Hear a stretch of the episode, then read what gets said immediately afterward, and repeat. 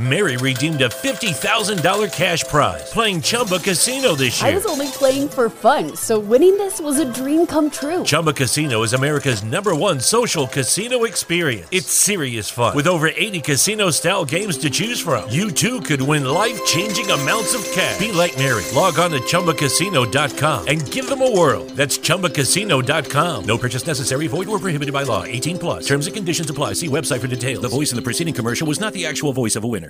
Mary redeemed a $50,000 cash prize playing Chumba Casino this year. I was only playing for fun, so winning this was a dream come true. Chumba Casino is America's #1 social casino experience. It's serious fun. With over 80 casino-style games to choose from, you too could win life-changing amounts of cash. Be like Mary. Log on to ChumbaCasino.com and give them a whirl. That's ChumbaCasino.com. No purchase necessary. Void where prohibited by law. 18+. Terms and conditions apply. See website for details. The voice in the preceding commercial was not the actual voice of a winner.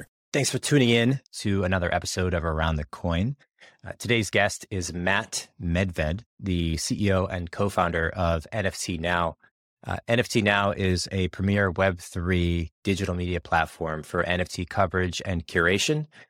Under Matt and his leadership, NFT Now has become the most trusted source in NFT media and made history as the first ever digital media publication to curate a major auction house sale with Christie's. Prior to NFT Now, Matt founded Billboard Dance and scaled the vertical into leading the electronic and dance music publication in North America. We talked about what Matt is building at NFT Now for a bit. We really focused on the categorical understanding of what NFTs are. So breaking down the different categories of music, we talked about the history, kind of making sense of where things are today in context to the history to potentially forecast where things are going to go. Impact on everything from poetry to gaming to art, curation of art. It's a really massive and slightly overwhelming space in the type of opportunities that the NFT technology unlocks. So Matt is super excited about working on what he's working on. We discussed how even the media publication of NFT Now could morph into a Web3 platform in and of itself.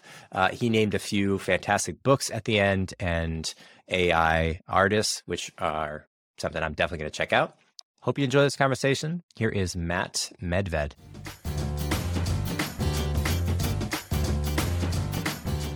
All right, Matt. I'm excited to chat with you. Thanks for hopping on the podcast today. Yeah, man. Thanks for having me. I'm excited to chat as well.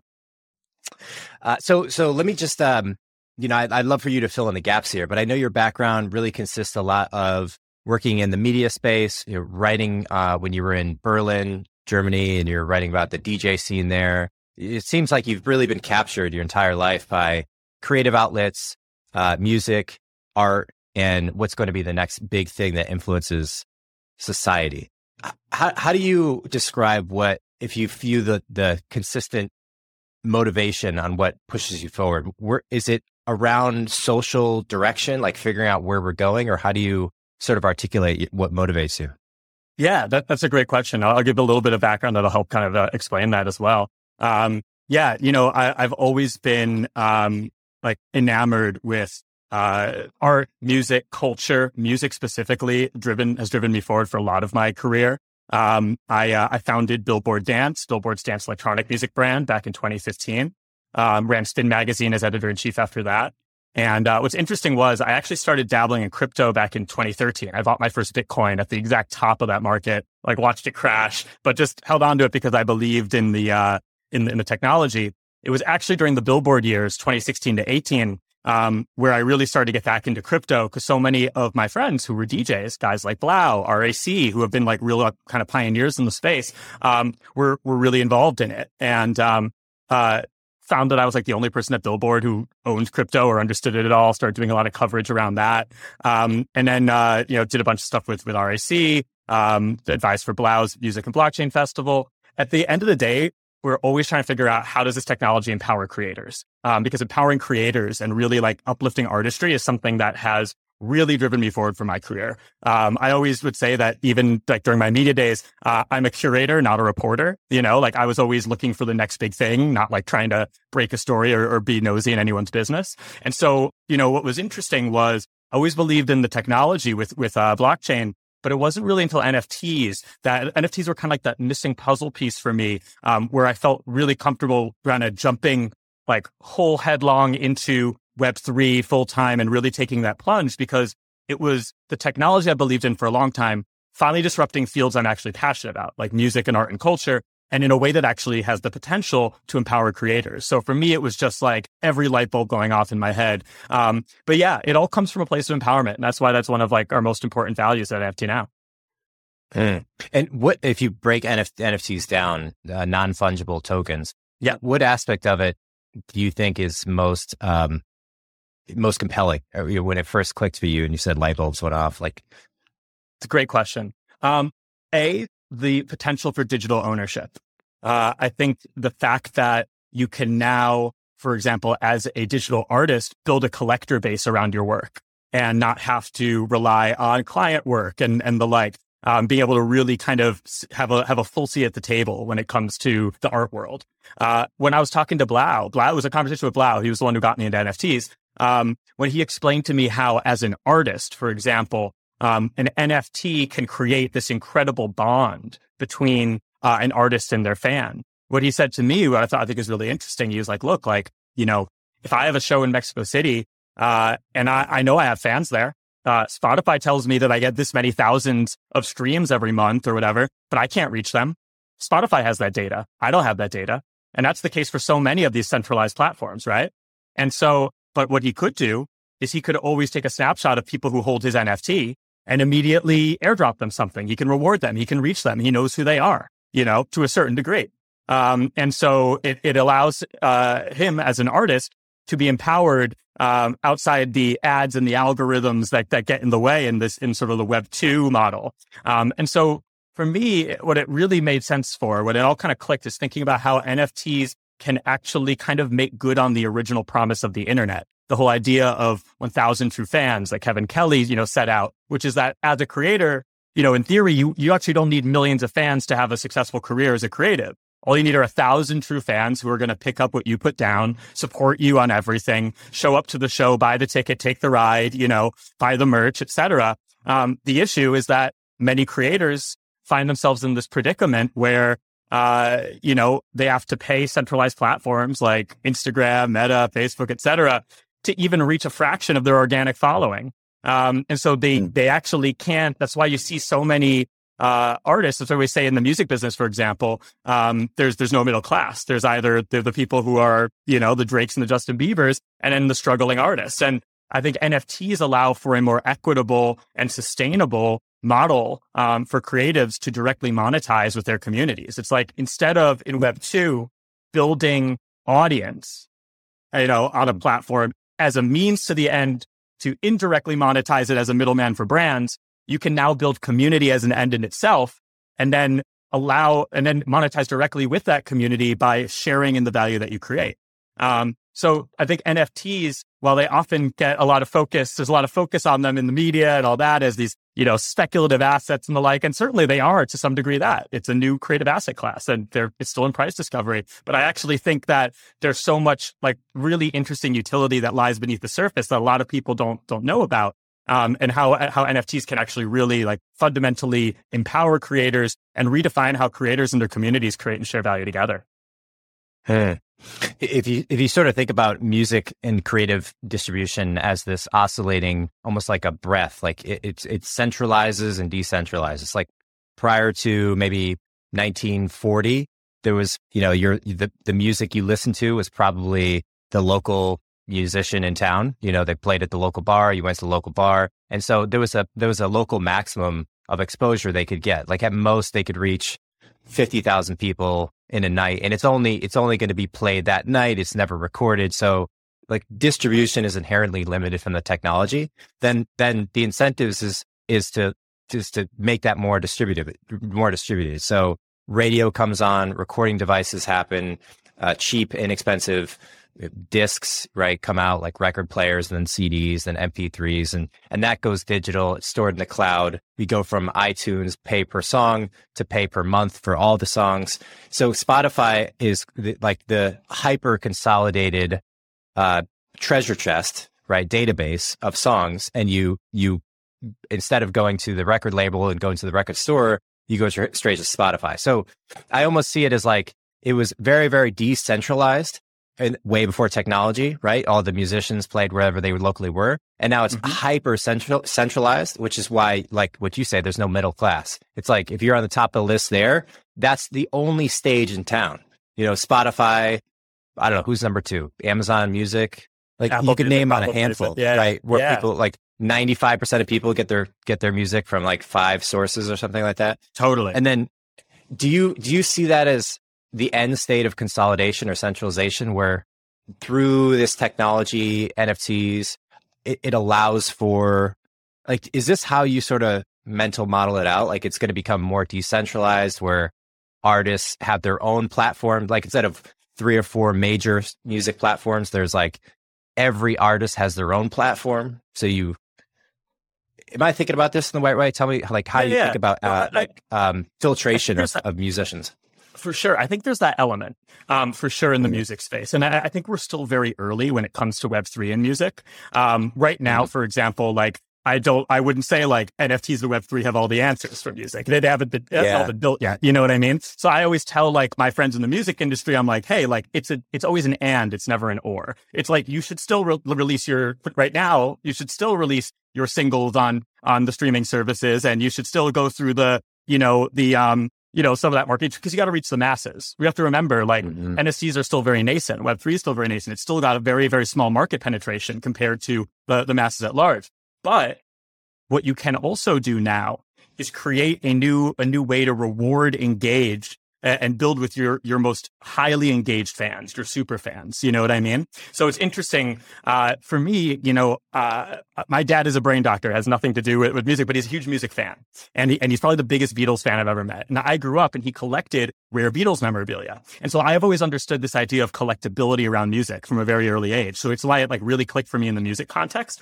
And so what's interesting is like, I often will make an analogy to a music NFT as the signed vinyl that also doubles as like your backstage pass and fan club membership and all that. You know what I mean? It's like, it doesn't necessarily mean that you're going to always go to the NFT to listen to the song. Like, anyone can go listen to Abbey Road, right? But not everyone has a signed version of Abbey Road. And what's interesting is that has value when it comes to fandom.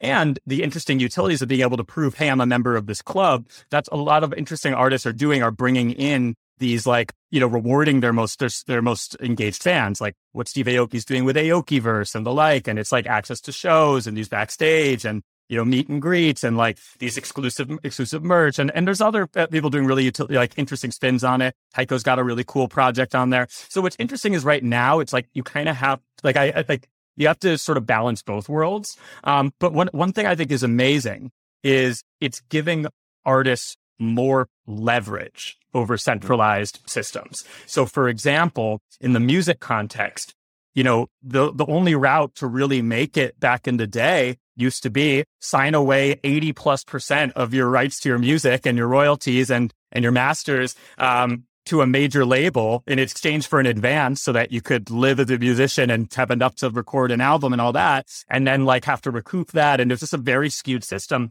Now, as an artist, you can do a crowdfund via crypto, via NFTs, and essentially raise what you still pretty much around the same as what you would get from like a major label advance. We've seen a lot of artists do this, but give away a fraction of your ownership compared to what you would give away. And instead of giving your ownership to these major labels that don't necessarily have your best interests at heart, they have their bottom line first and foremost, you're actually giving your ownership to your fans. And there's something really beautiful about that. So I do think that we are going to see considerable decentralization in the music space.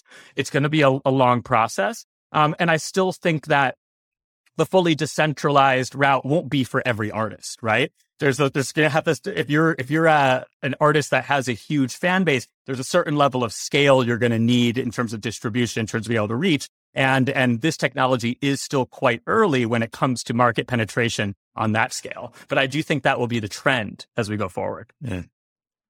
In the last 10 years, over $100 billion worth of crypto has been lost or stolen, specifically because of poor key management, scams, and hackers. Forget not your keys, not your crypto. Software and hardware wallets have both the same vulnerability, that a single private key can be lost, hacked, or simply just misplaced. My new sponsor, the Zengo crypto wallet, is a total game changer, bringing wallet security to a whole new level. You have to check out Zengo, an on-chain crypto wallet with no private key vulnerability, leveraging advanced cryptography called MPC, which has just until now only been available to multi-billion-dollar institutions. So Zengo, most secure Web3 wallet, is the best place to keep your crypto, NFTs, and assets secured. It's also fully recoverable using their biometric recovery system, and it's also just beautiful. Get started at Zengo.com and use code ATC to get $20 back on your first purchase of $200 or more. That's Zengo.com. Code ATC for $20 back on your purchase of $200 or more.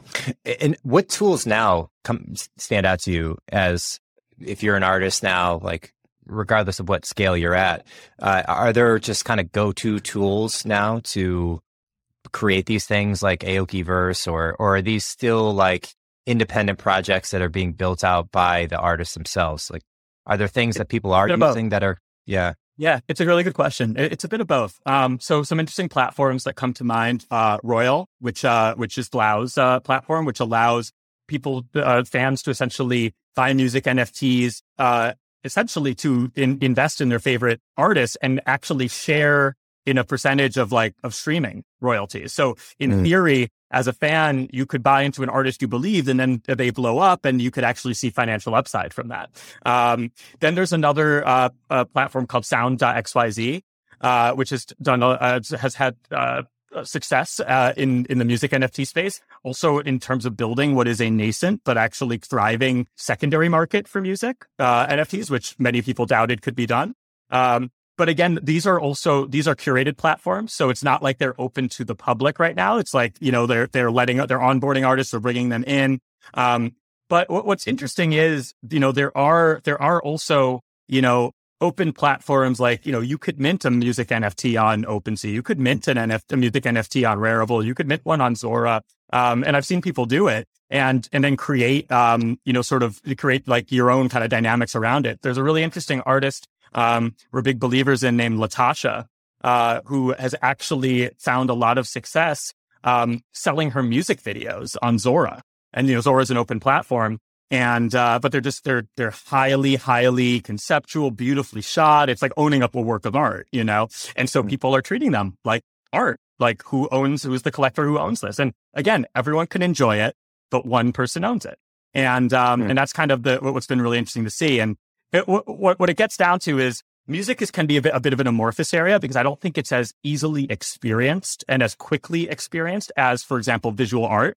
You know, we have seen, obviously, in the NFT space, digital art and digital collectibles really take off as use cases to drive market volume and awareness and in terms of the mainstream. And I think part of that is because it's so easy to wrap your head around, like at a glance, we understand, in theory, as a society, the value of art. Right. We understand like collecting rare art by artists who have career trajectories and, you know, the value proposition there as a collector. Right. Now it's just digital. Now all of a sudden all these digital artists can enjoy that and can build collector bases.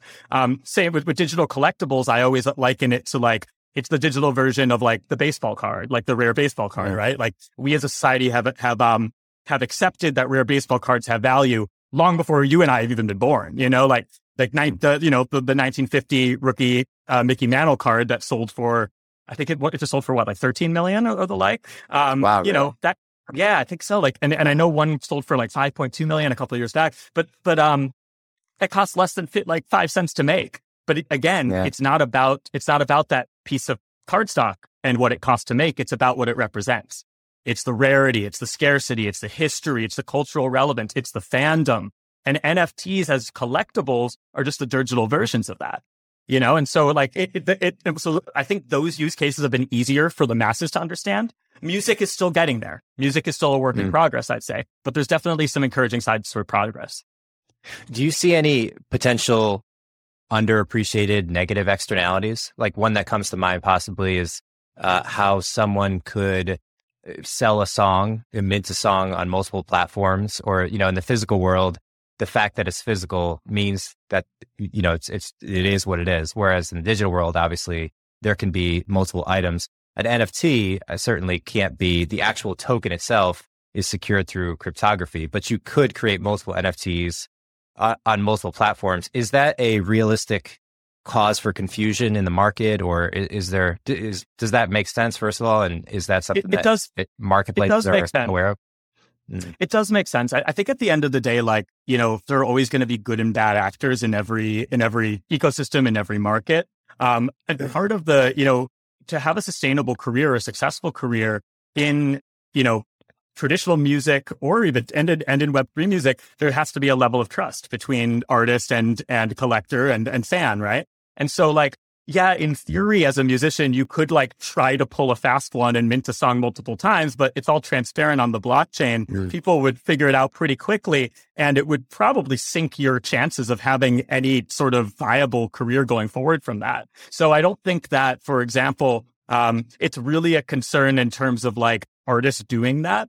And I do think that there is a large gray area around like the copyright side and enforceability there. I do think that platforms are kind of stepping up to the plate there increasingly.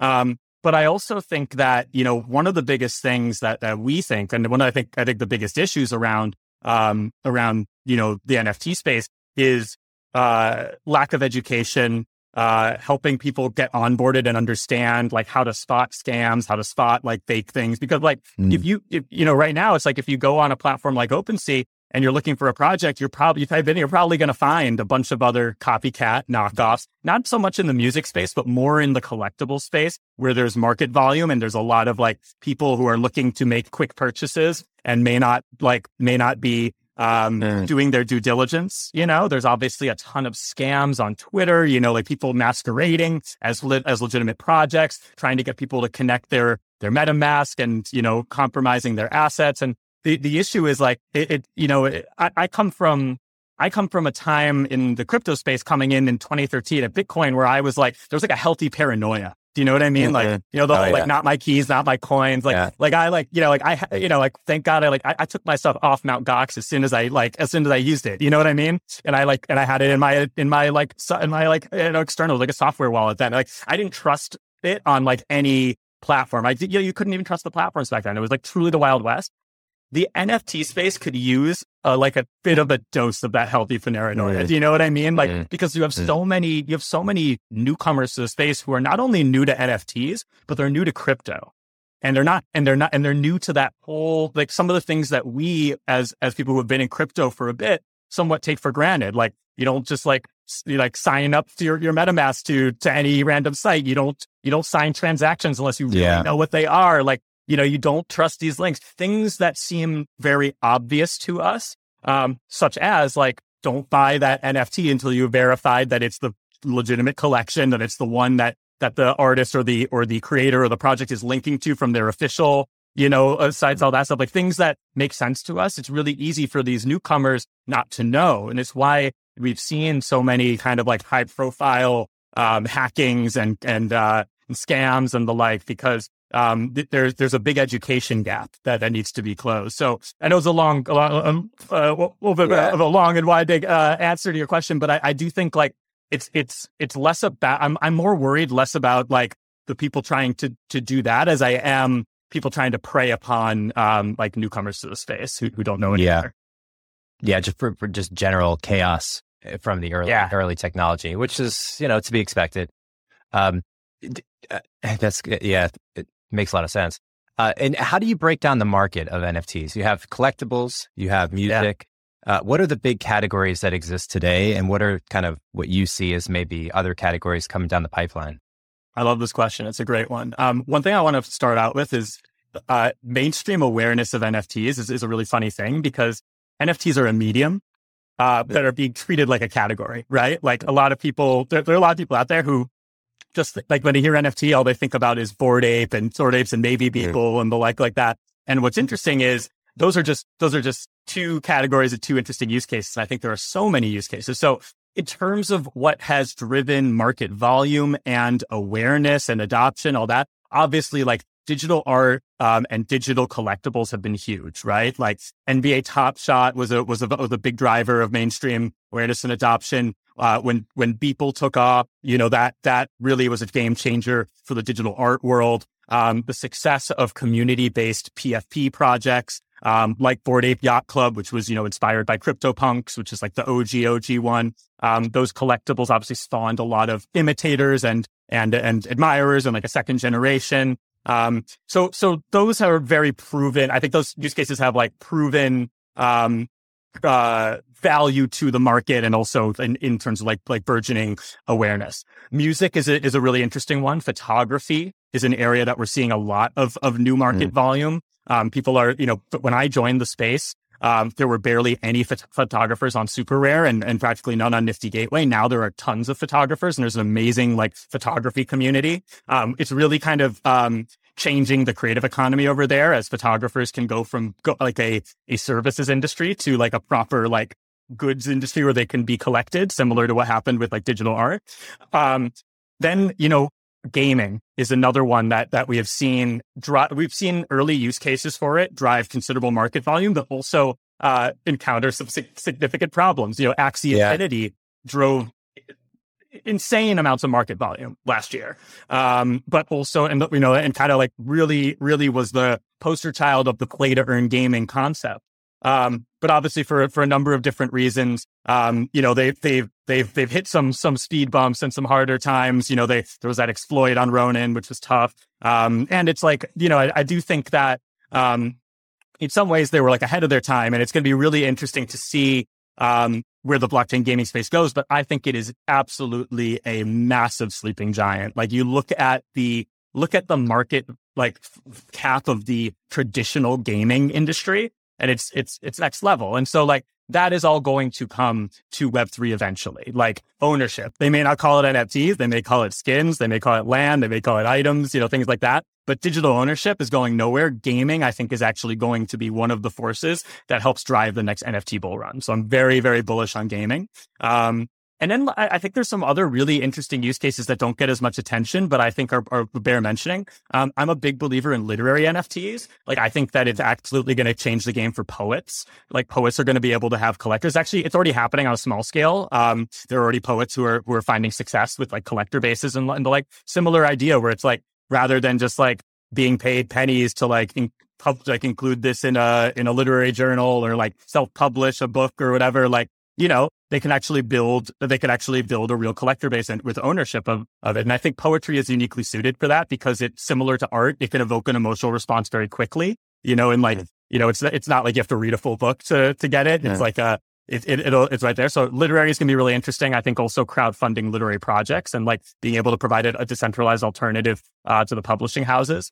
TV, film. There's an amazing artist named Julie Pacino, a filmmaker who crowdfunded her film by selling photo NFTs. And I think there's really interesting opportunities there to go outside the traditional like studio models. And then there's going to be a bunch of like, you know, less sexy, but like still no less important, like utility based NFT cases, sort of like the deed to your house or to your car, or, you know, like the, or like government document and even healthcare records. Like, and then you get into like soulbound tokens, the SBTs, which are the ones that you can't sell or transfer. They're like, you know, they're you know, kind of permanently attached to a wallet, which could be really interesting around these records that, you know, we don't want to like, you know, it's, you know, we don't really want anyone selling their college degree on the open market, right? You know, like things like that shouldn't be transferable. But it's just really interesting. I think at the end of the day, like the way I always try and break it down for people is like, we are all part of the last generations to grow up without digital ownership from day one. And so like the future generations to come are going to grow up owning things digitally and physically. They're not going to question it. They're not going to have the same hangups as we do. Like, how do I hang it on my wall? Like right click save, like none of that's going to really be in their calculus. They're going to own things digitally, own things physically, and they're going to appreciate them for their own unique strengths and appeals. So like this genie is not going back inside the bottle. We're already seeing this with Gen Z, who's like all over Fortnite and Roblox and like owning skins and things like that. They're just not NFTs. They're in centralized servers, but like the desire to own things digitally is there. So like, it's just, it just makes too much sense. So, you know, I think there's going to be, it's really gonna be really incredible to see as more use cases emerge. And, you know, I think we've only just scratched the surface. Yeah. It's an interesting way to frame it. Like, we're the last generation to have a non-digital native ownership, which, yeah, because it does make a lot of sense that people who are born in this space, born in this time, would just, take what exists and run with it forward. And kind of the situation we're in now with NFTs, crypto, metaverse, VR, AR, AI stuff, kind of all, I would say, in like early innings, early to like mid innings, maybe crypto and Bitcoin, like the financial instruments are probably the most mature, just given that that's where it started. Do you see a clear trajectory on pattern matching? Like, you have different categories of NFTs that you mentioned, right? Music and gaming and so on and so forth. And then you have the mechanisms through which those can be monetized. So you have the other side of that, which is you have the technology, distribution, ownership, and then you have the financing. So it could be crowdfunded. You can pay per view. You could have some time-based, you could look at a piece of art for, I don't know, you could buy time on it. I'm sure there's many different ways to remix how people pay for these things. Then you have the projects themselves, which are just sometimes category defining, Beeple being one of them. And I think people confuse sometimes the project for the representative category and early stage things like poetry. Is it clear how they come together? My guess, tell me if you disagree, but it seems like we're, Oculus 2, I would imagine Apple has to roll out their version of this. Clearly the phone is not going to be the end all be all for hardware interfaces for technology. It seems this would be a better conversation if we could just throw on some glasses and actually be almost indistinguishable from the physical world. Totally. Clearly, NFT fits square into that, right? If the more immersed you are into a digital world, the more useful a NFT representative ownership of a piece of art or something is to you, because you could actually put it on your wall. When you look at the wall, maybe your wall is actually physically empty, but when you look, you have this nice painting that somebody made. Do you see combinations of these things interfacing in non-obvious ways? AI, I was playing around this past weekend with the Midjourney beta, and it's playing around too. So much. It's fun. It's mind blowing. I mean, once you see that, you're like, okay, well, if I type in anything, giraffes dancing on the moon with fire exploding in the background, you could just describe a scene. I walk into a room, there's a woman sitting on the counter, there's, a waterfall over here, and then you could describe a continued scene in a movie. So the cost of movie production is effectively nothing, just people's time, just like software drops to virtually nothing. And now you have this world where anyone could create different scenes and movies and enactments. Do you see areas where, if you kind of play this thought experiment out, that they're like, oh, we're about to create, I don't know, a whole new, Hollywood's going to get completely flipped on its head? Or, because it seems the implications of this affect everything in a major way. Yeah, NFT stuff, to be honest with you, I'm like, okay, it's early stuff. It's cool to have a Bored Ape. It feels like it's going to be a part of history someday. Maybe today it's a lot about pricing and making money. But it's when you're immersed in it, I don't know. Do you? Yeah. Your reaction? Oh yeah. I got a lot there. One thing I want to say, on the NFT Now podcast, we actually had Claire Silver on, and she is an amazing AI artist, and she totally changed the way I think about AI. She described it as a camera for your imagination. And it's she kind of likened it to the invention of the camera, where when the camera was invented, a lot of people thought is this the end for painters and traditional portraits? And obviously it wasn't. It's just it's always an and, right? And it just changed the nature of it. And she kind of talked about the idea of curation as its own art form, because you can give everyone, with these sophisticated AI tools like Midjourney and DALL-E, even though you can create something from thin air with an idea, that doesn't mean that you can always create what the people who are most skilled with it can, right? And it's going to be really interesting, because there's going to be technique is not going to be and skill isn't going to necessarily be hold people back from being able to create, which is going to have, I think, very positive implications and also potential negative implications as well. I think in that world building context, you're spot on in the sense that I think NFTs are going to make a lot more sense to people once, especially especially in some of these more visual manifestations of it. Once we are, a bit further along in metaverse, understanding and adoption, because most people aren't there yet. I only just got my first VR headset, in the past month or two, and I've been in this for a bit, you know what I mean? It's so if I'm not even there, a lot of people aren't. And so, and I do think it's really interesting when I talk to collectors in the traditional art world, and they're often oh, but where am I going to hang it on my wall? And I'm do you spend more time looking at your walls or your screens? And he was well, I suppose I'm on my phone this many hours. And I'm well, think about it this way. It's just like you talked about how in the internet era, musicians, their reach into decentralized matter, their reach was limited to who they could play for at their local shows. Similarly, I'm yo, look, you have a nice home. You probably invite maybe 100 guests a year to see it at most, probably less in the past few years of COVID. And so how many people actually really get to see the art that you collect? I was you have that up in a metaverse gallery. I was I built a little metaverse gallery for fun the other day. I tweeted it out, one tweet. It got almost 2,000 people visit it. You know what I mean? The potential to actually share what you what you're passionate about and what you own, your collection, things like that, with a much wider audience is inevitable and really obvious to me. And I think it will become increasingly obvious as people use these platforms more. For sure, the current experience of NFTs, cumbersome wallets,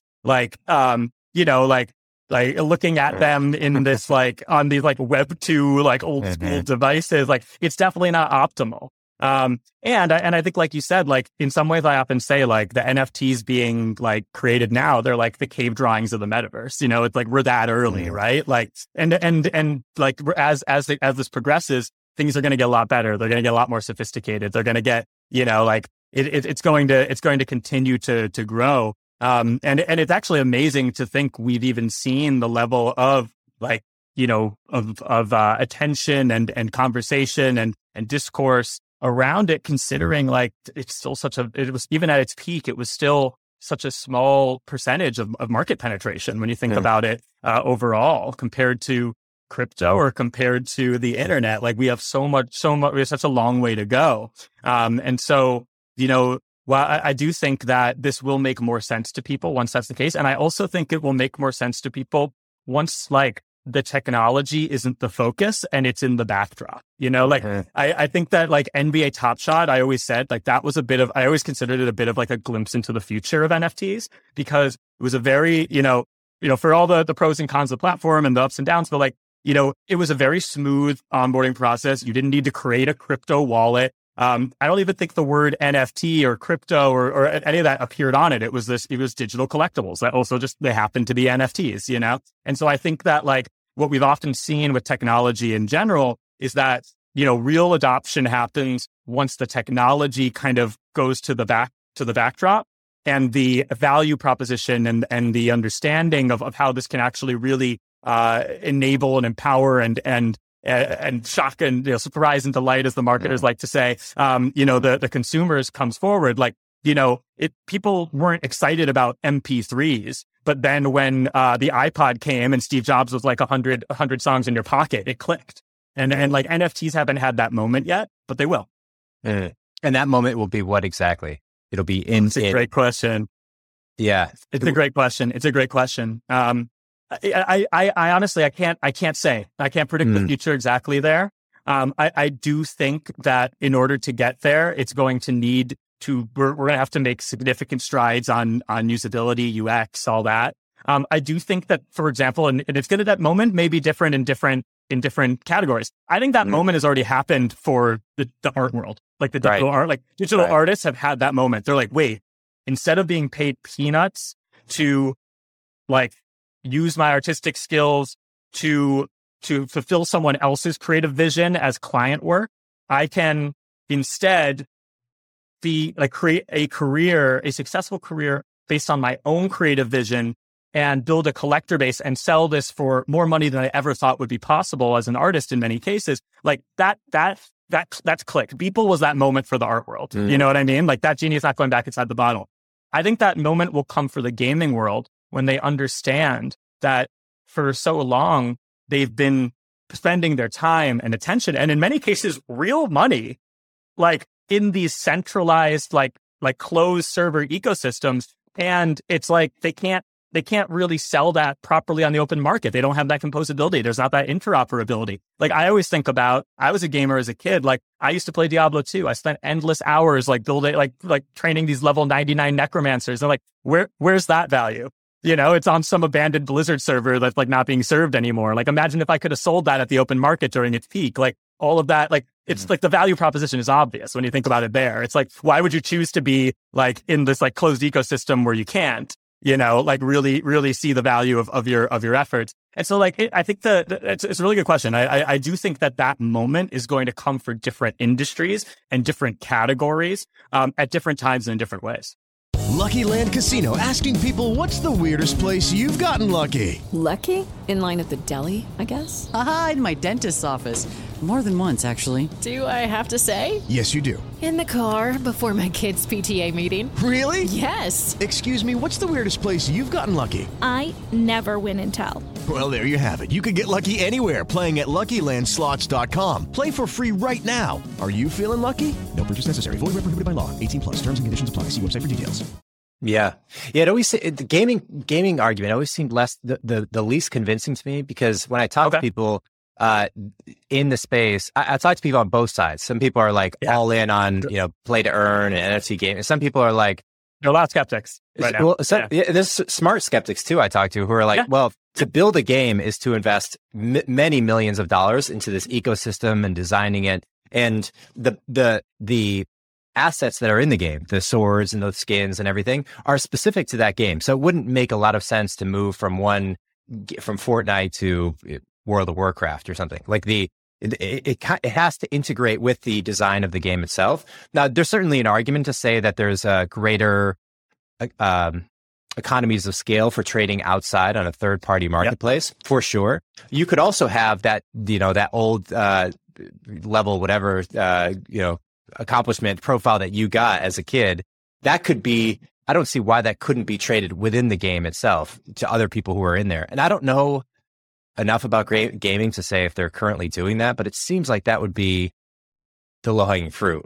And and I think, I think there's some merit to those arguments, but I think they also come from like what is the sort of like Web 2 mentality of like gaming, which is like everyone in their own silos kind of building their own thing. Like why would we have crossover? Like blah, blah, blah, blah. Whereas like what we're already seeing is like this incredible collaboration in the Web 3 space where like, even looking at like Other Side, which, is a concept right now. It's under development. It's the Bored Apes, metaverse, and there'll be a gaming element to it. It's like when they launched it, they also included like Cool Cats and World of Women and like all these projects that they don't own. You know what I mean? Mm-hmm. But there's going to be interoperability there because they see the value of being able to bring, their communities in and have that inclusion. Because at the end of the day, like, I think what we're going to see is, in order to be successful, like as a metaverse in this like new era, like you have the coolest virtual world ever, but if nobody's there, it doesn't have value. Right. Yeah. And so like, I think that as we start to move from these centralized, like siloed experiences to an area where there's going to be these like more massive, like interoperable worlds, it's actually going to be like, that'll have to be a value proposition that's taken into consideration when these games are being developed. And that doesn't mean that every game is going to be made for that. So I don't think that like necessarily like every game is going to have to be there for the open metaverse and all that. But as that continues to become, as that continues to develop and gamers start to have different expectations around where the value in their efforts lies and where that can go and how it can be transferred and all that, I think we're going to see an increasing trend in that direction. It's going to take time though, because just like you said, and just like those gamers said, it takes years and millions to build a AAA game. That's why like, it's, a lot of like the games that are going to really push, like redefine the space and really, I think, help drive the next bull run. I think most of them haven't been released yet. Some of them are under development right now because it takes time. to do that. And again, I also think like it's not going to happen overnight. You know? Gaming seems like the heaviest lift of all. Yeah. Right? I mean, you're creating a lot of potential. You're creating new worlds that have like just the amount of work that goes into it. It's literally creating a whole metaverse virtual experience in every one of them, which is, it's a lot harder to do than making one piece of digital art and releasing it on a platform. Totally. And I think what we're going to see is we're going to get away from the climate where like everyone thinks they can like build their own metaverse because it's not. And like, I think we're gonna see some winners, like a few big winners, and we're gonna see our like more niche ones. I think what's interesting about thinking about the metaverse is like, you know, just like you said, like, you know, for me growing up, I grew up in Rochester, New York, in the pre-internet era. I loved music. I loved punk bands and rock and like metal and shit. And so like I had to find friends who were like in my geographical proximity who like shared the same interests as me. And then the internet made it possible to connect with like similarly minded music people, or, you know, like for me in my context, like maybe dance music, then electronic, as I got into that, over the internet, you know, through like, you know, social media, et cetera. Like what's going to be interesting is seeing how, people are going to not only be able to connect with similarly minded people, but create their own worlds together. And I think that's going to be really interesting around some of these more like niche, interests, passion points, subcultures, et cetera. I think there's going to be some really interesting potential for education and access to education in developing countries, you know, like once, you know, it's like being able to like have like virtual classrooms and the like. Obviously we'll take a lot of distribution and technology that we're not anywhere near yet, but, you know, similar to how the mobile phone is now like pretty ubiquitous at its most basic form, like eventually we're going to get to a place where I think access to these virtual worlds will be there, but it's a long ways off. Yeah. When you created NFT Now and how you think about it today, is there a reference point? Is there another corollary or like type of media publication you're trying to replicate and then do so in the new world of NFTs? Is there like a model? Question. Yeah. It's a great question. So I always say is, you know, we founded NFT Now to solve a problem that we were facing ourselves, which was access to like credible resources in the NFT space. I remember when myself and my two co-founders, Alejandro and Sam, were kind of going down the rabbit hole. The climate back then was characterized by, you know, this was kind of like late 2020. We founded the NFT Now accounts in January 2021. And, you know, it was a lot of platforms like out there that were like promoting their own drops and like these like talking head influencers like on Twitter pretty much shilling their own bags, you know, and it's like, we're like, where's like the credible information at? Like, where's the Billboard of NFTs? Where's the complex? Those are a couple ones that we think about. Obviously, I have a history working with Billboard. I've been there, you know, so like I think about it, but it's less about their model and it's more about what they represent. Like credible, authoritative, interesting, like storytelling. And then I think kind of coupling that with like Web3 innovation. So the last thing that we want NFT Now to be is just a traditional Web2 media company covering NFTs. So our mission is to empower the creators of culture and to help bring NFTs from niche to mainstream. So the second part is important because we also have to meet the masses where they are. So that is why, for example, like we started by like building on Instagram and Twitter and a website and YouTube and like, you know, the podcast and these web two, you know, platforms, because at the end of the day, like we didn't want to preach to the choir. We wanted to help convert the masses and we have to go where they are.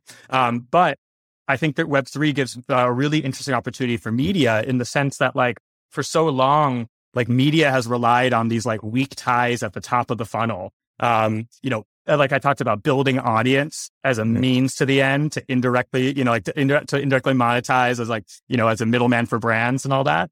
And so we really want to pioneer a community centric media model and, you know, where people have ownership and we realign incentives, because I think right now, a lot of people are, they're loyal to the headline and not to the publisher, right? Like it doesn't matter who it is, you know, it's like in your feed or whatever. Like, you know, it's hard to distinguish. There's no real loyalty. There's no incentive for you to support, you know, the New York Times over the Washington Post or whatever. And I think that like Web3 has like some really interesting opportunities to kind of explore that. And so we're working on some cool things. And, you know, I think at the end of the day, you know, we really want to be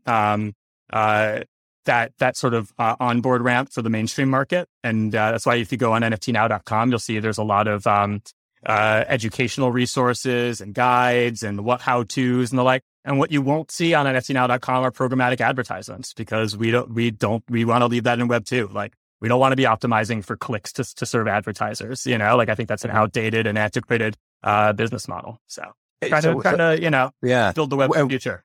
And what is the current business model? Is it? Right now, revenue largely comes through events and partnerships. Gotcha. But we're going to be, you know, there's a membership pass on the horizon in terms of NFTs and much more as well. So we're really excited to kind of come into fold, you know, kind of blossom as it pertains to sort of like the Web3 elements that we're going to be adding to the business.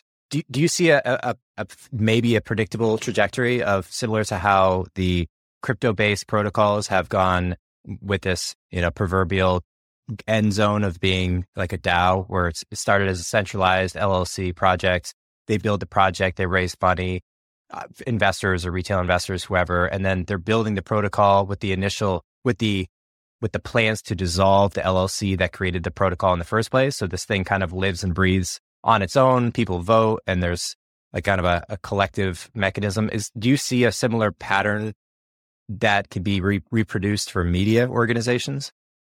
I think we'll see some that do, you know, I think we'll see some, especially ones that come from like Web3 native. I do think that many will be sort of like more of a progressive decentralization model, like where it's, you know, because to some degree, I think a lot of editorial publications still want to retain control of their newsroom in the sense of like, what is our voice? What do we cover? Right. Our values, you know, et cetera, and aren't necessarily ready to just like turn that over to the community in a fully decentralized manner.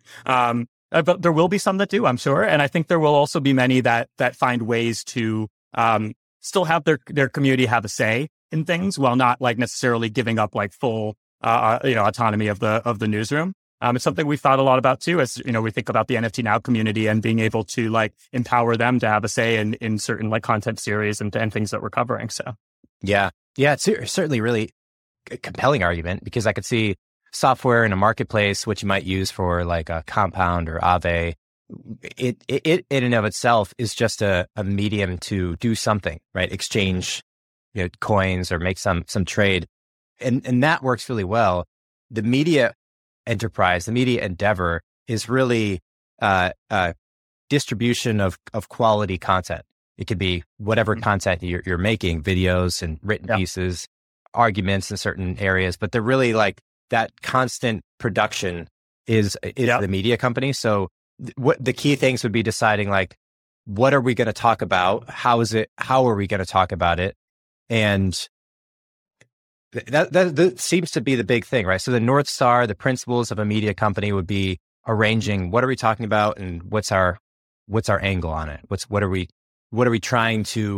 Are we trying to be completely non-biased? Are we trying to assert some direction to society? Which is an interesting, combination of like, this is our North Star, but also amendable.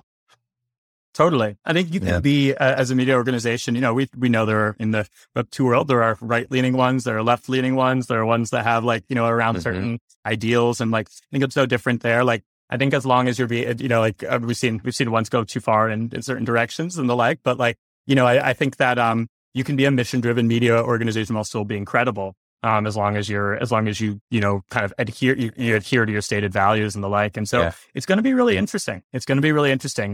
You know, especially as we think about the future of tokenized media, it's something that we're really excited about. And, you know, I think that NFTs open up like a really interesting chapter. Yeah. In some ways, it kind of captures a larger percentage of society's attention away from classical politics of things we're debating on like mainstream CNN and other media organizations to like technology and future digital debates, which are in some ways more interesting. I mean, not to say the others aren't important, but they're almost different layers to them. It's like, you know, there's debates, I'm sure that'll be like, there'll be politics of the digital world, which are interesting to think about how that'll shape out.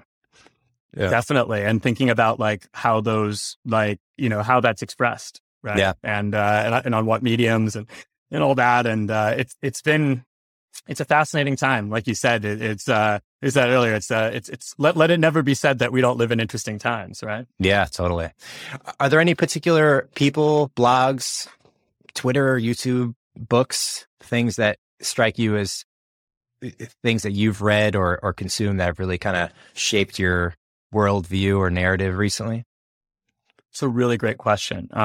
I've been so tunnel vision, on NFT Now. So yes. I would have to, of course, say highly recommend if you're interested in NFTs, following what we're doing over there, NFT Now on all socials and NFTnow.com. In terms of books and the like, the first one that popped to my head, The Social Organism by Oliver Luckett. And Oliver's a friend as well. It's a really interesting in that it was written prior to, really Web3's rise, but I think its principles in terms of understanding how social media networks have kind of proliferated and the way that memes and memetic sort of language, so almost mimics a biological organism. I think there's a lot that can be gleaned from it and then applied in a Web3 context.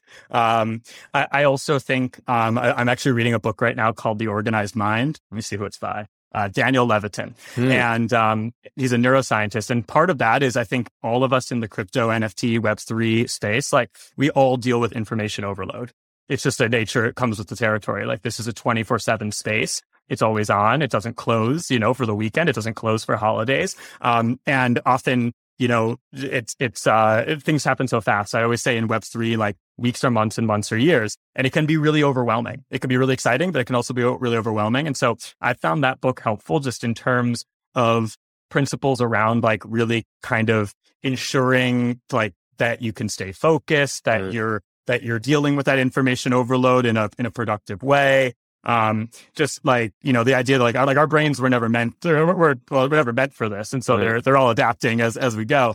So those are two books that come to mind. I think that one other I'll say is if you don't follow him on Twitter already, I'm a big fan of Punk6529, who's been a really kind of an active voice, especially for decentralization and the open metaverse in the NFT context. And he has some really incredible Twitter threads that speak to the importance of decentralization and what he's building in the open metaverse there. I have no affiliation with him other than we follow each other and I respect him and I respect what he's building.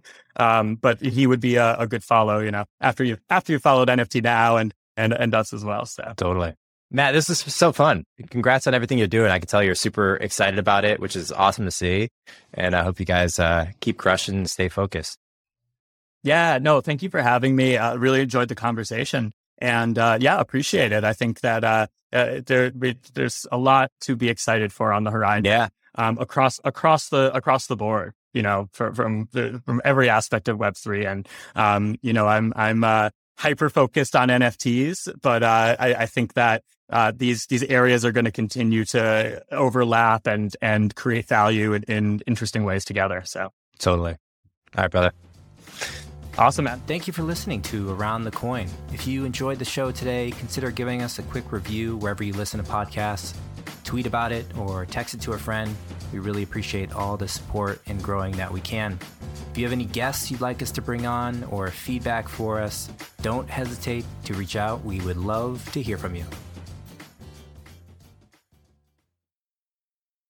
Mary redeemed a $50,000 cash prize playing Chumba Casino this year. I was only playing for fun, so winning this was a dream come true. Chumba Casino is America's #1 social casino experience. It's serious fun. With over 80 casino-style games to choose from, you too could win life-changing amounts of cash. Be like Mary. Log on to ChumbaCasino.com and give them a whirl. That's ChumbaCasino.com. No purchase necessary. Void or prohibited by law. 18+. Terms and conditions apply. See website for details. The voice in the preceding commercial was not the actual voice of a winner. Mary redeemed a $50,000 cash prize playing Chumba Casino this year. I was only playing for fun, so winning this was a dream come true. Chumba Casino is America's #1 social casino experience. It's serious fun. With over 80 casino-style games to choose from, you too could win life-changing amounts of cash. Be like Mary. Log on to ChumbaCasino.com and give them a whirl. That's ChumbaCasino.com. No purchase necessary. Void or prohibited by law. 18+. Terms and conditions apply. See website for details. The voice in the preceding commercial was not the actual voice of a winner.